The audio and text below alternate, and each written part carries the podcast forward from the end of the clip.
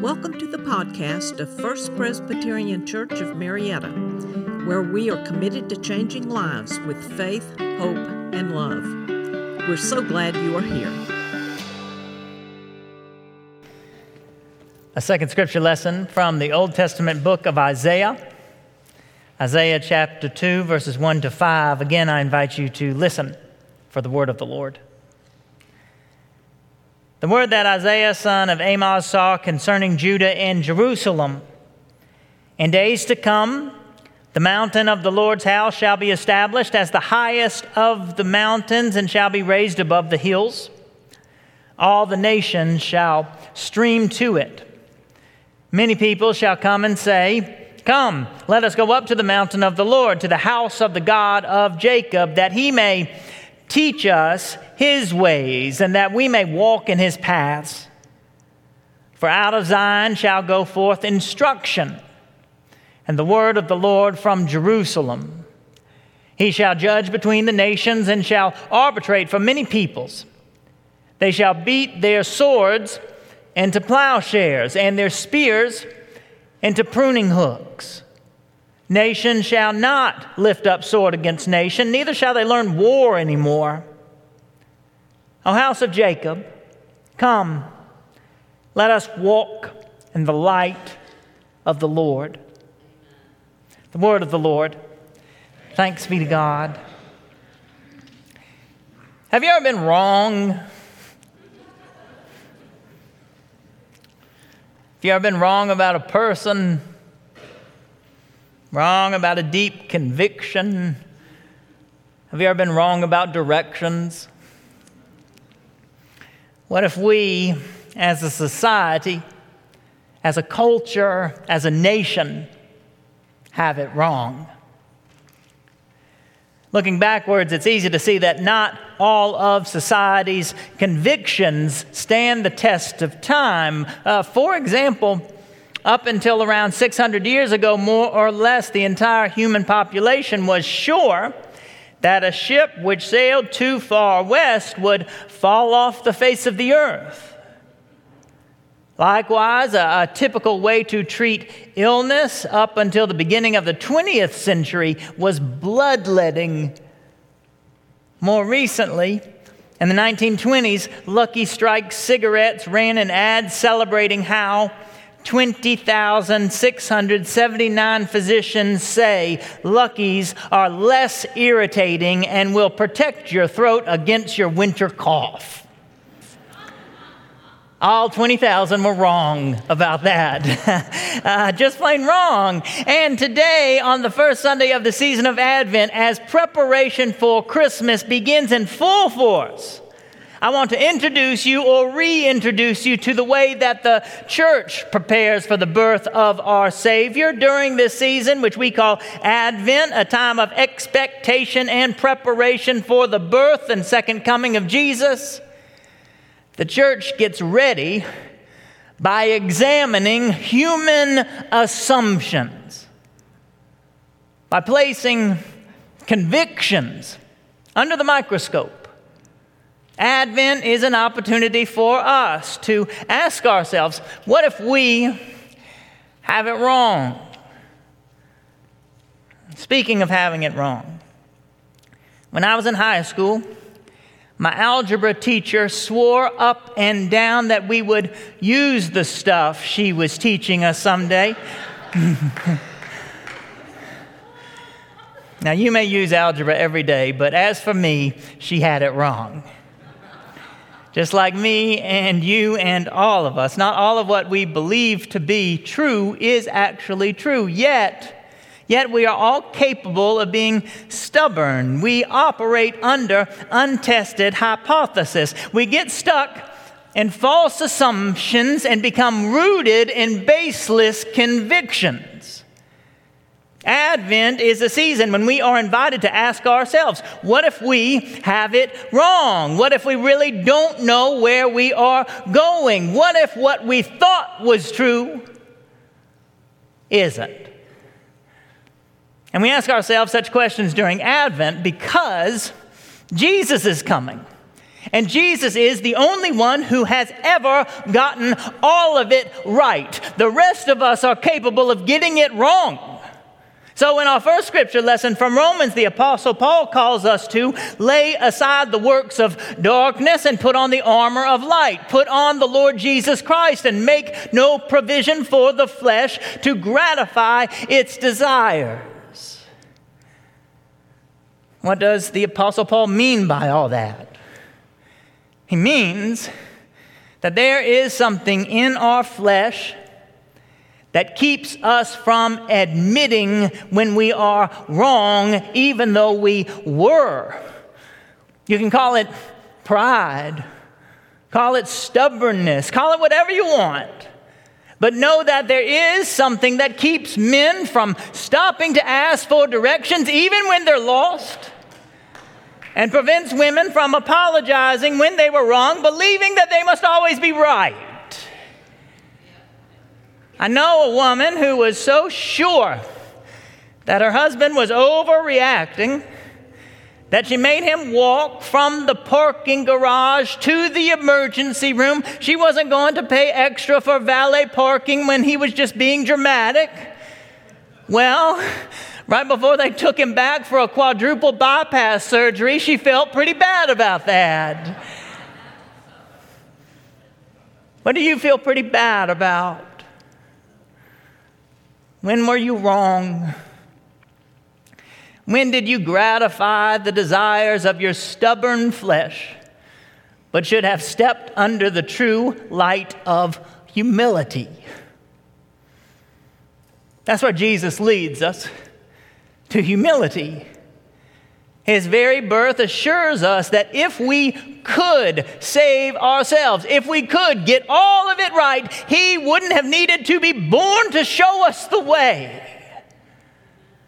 So let Him show you the way. Come, let us walk in the light of the Lord. On this warm November morning, while snowflake lights shine from the lampposts and trees are decorated with ornaments, remember, remember the words of the prophet that out of Zion shall go forth instruction and the word of the Lord from Jerusalem. He will judge between the nations. He will arbitrate over many people. They shall beat their swords into plowshares and their spears into pruning hooks. For generations, the prophets have looked forward to such a day. Generation after generation have spoken of the day when the weapons of war will become the tools for peace. So ingrained is this image in the global consciousness that a statue stands outside the United Nations of a giant man, hammer in his right hand, the sword in his left. He's beating into a, a plow to prepare the soil for a new harvest. A harvest of peace, a new day of harmony. Doesn't that sound wonderful? How can we prepare ourselves for such a day? How can we get ready for its coming? We must practice listening in a world where too many have stopped listening. We must learn new ways of doing things in a world where too many are stuck in old habits. But first, back to algebra. In the words of my friend Mikey Buchanan, math got really hard when they mixed the alphabet in there with all the numbers. Algebra was hard, so I expected the the worksheet our teacher handed out to us as we entered class one morning to be difficult. I sat down and diligently began working like all my classmates did. I, I went from problem to problem all the way to the end of the worksheet and thought that I had done all right. But then the teacher wrote the answers on the board, and I had every single answer wrong. I was a new low, and the teacher seemed to be able to read my face and the faces of my classmates. So she asked, Did anyone answer these questions correctly? Only one girl raised her hand. And we all looked at this girl, wondering what she knew that we didn't. The teacher smiled at her, then simply said to the rest of us, Go back and read the directions. I did. And there, right at the top of the page, it clearly stated after you solve the equation, add 10 to your answer. Now, a little while ago, I said that I have never used anything I learned in algebra in my real life. That's not entirely true. Because that day, my teacher said, Never start on an assignment without first reading the directions. What are our directions? Forgive one another. How often? As many as seven times? Peter asked. Jesus said, not seven, but 77 times. These are our directions.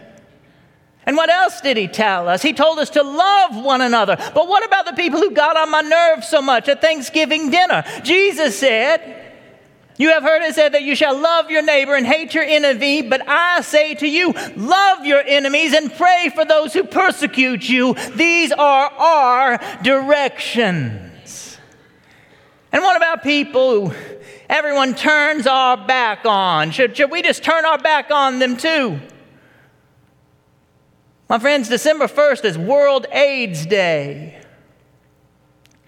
A good friend of mine who sends me an inspirational verse of Scripture every Sunday morning and has for more than five years now is HIV positive and since 1993 has felt rejected by the church, rejected even by his own family, yet remembers the way of Jesus who reached out his hand again and again and touched the afflicted, the rejected, the diseased, and the abused.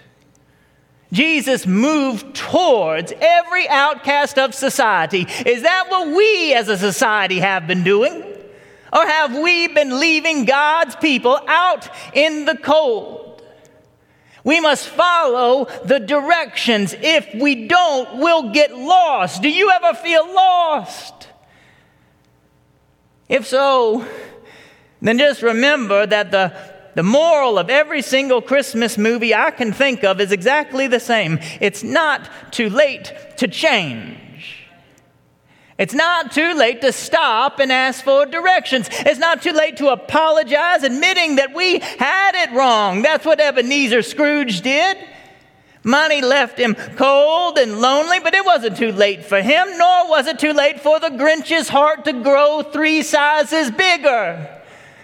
And don't even get me started on National Lampoon's Christmas Vacation. Just think about Cousin Eddie Cousin Eddie gets everything wrong, and yet he is the one who leads to everything turning out all right because not the boss nor Clark had it all sorted out. No one does.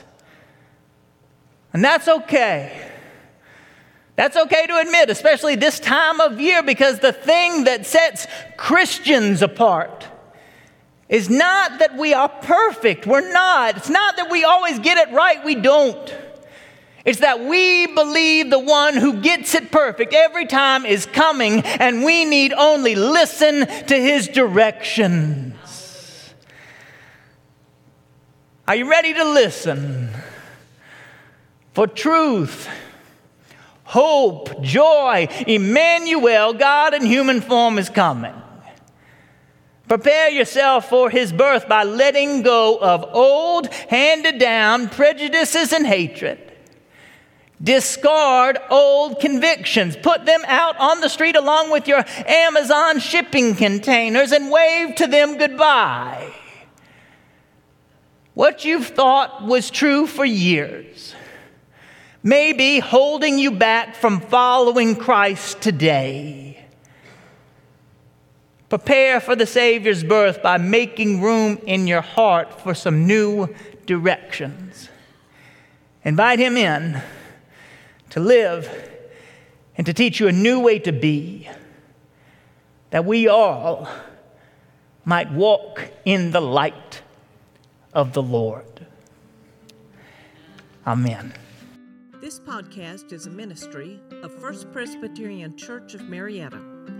Come join us Sundays at 189 Church Street, Marietta, Georgia, or visit us online at fpcmarietta.org.